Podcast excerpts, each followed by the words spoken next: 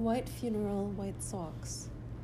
The presence of the soldiers in the front courts would have been trouble enough for the family, but they also had the task of keeping old Mr. Yu, who was confined to the rooms of his private courtyard, from knowing of it.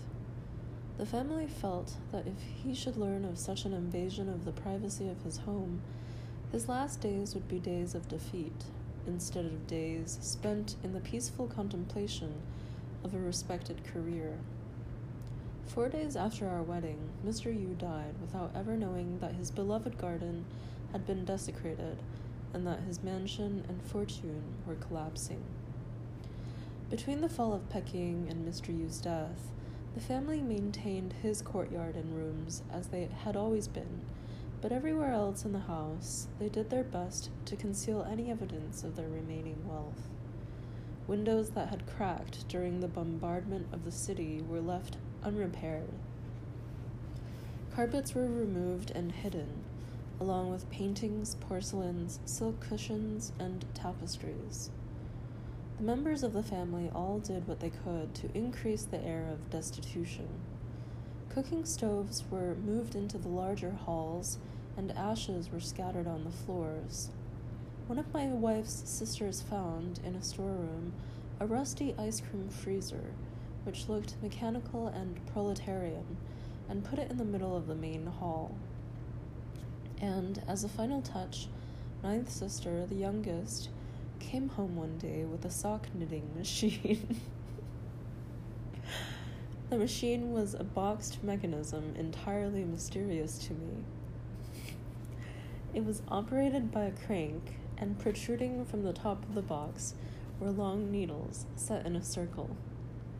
A skein of yarn was put in the machine, and when it was cranked, a knitted cylinder came off the needles.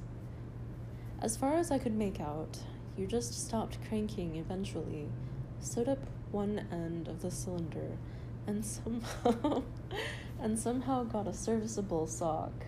But I'm sure there must have been more to the operation than that. Anyway, the family agreed that the machine looked fine beside the ice cream freezer. And furthermore, they all felt that it allowed them to tell the communists that they expected to earn a living by making socks.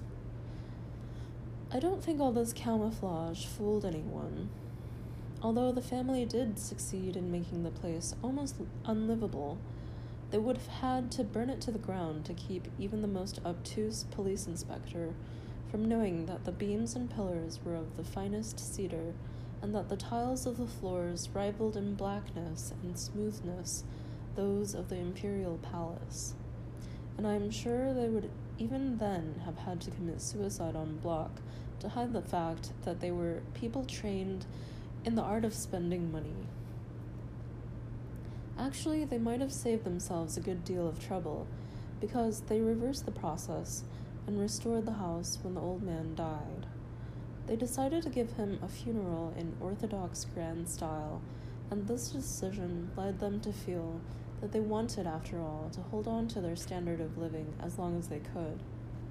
They had already restored the Hall of Ancient Pines at the time Amy, the fourth Miss Yu, and I were married. An event that automatically gave me the designation of fourth brother, and most of the rest of the job was done for the funeral. We had decided that it was best I not move into the mansion until the end of the 40 day mourning period.